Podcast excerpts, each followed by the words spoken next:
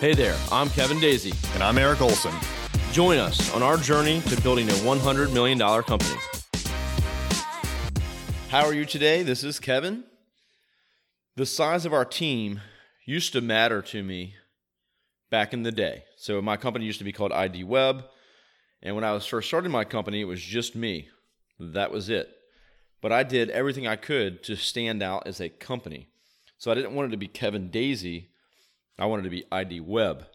And Kevin ran the company, he owned the company, but we had much more capabilities than just Kevin. Well, the reality is we did not. It was just me. So naturally, I used the bio and photo from my wife on the website, who did do some books for me and, and help me out with the business, of course. But boom, throw on the website. She's part of the team. As soon as I got anyone that did anything for me as like a side job or whatever, boom, on the website.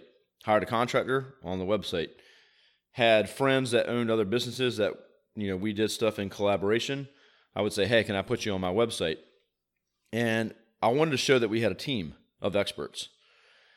And so I'm sure everyone out there listening, if you've owned a company, started a company, you probably did the same thing. You want to look bigger than you are so you can win bigger jobs and work with better clients. Fast forward to today. I want to have a small team. I'm not excited to have a large team or extra people.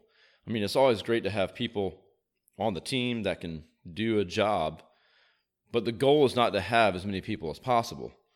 Like, that's not even a brag for me. Like, when I hear other people say, "Oh, I have 60 employees," so that that makes me want to throw up almost. I'm like, "Ugh, that's that's a lot of people," and it just sounds like a lot of problems.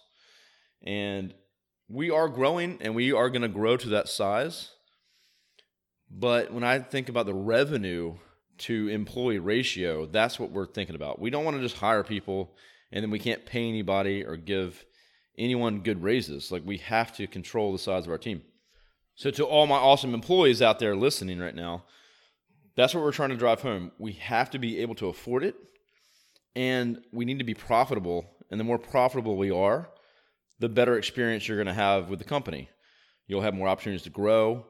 We'll be able to get cool stuff, better equipment, go on trips, yada, yada, yada, right? Everything will get better. And so we all have to buckle down and, and pitch in and work hard and we'll hire people as we need them in areas of specialty. And of course, everyone here at Array Digital, we're a generalist to some degree. You got to pitch in here and there. You got to help out where where people need you. So think about that. You don't want to just hire people to hire people and to think you have this big team.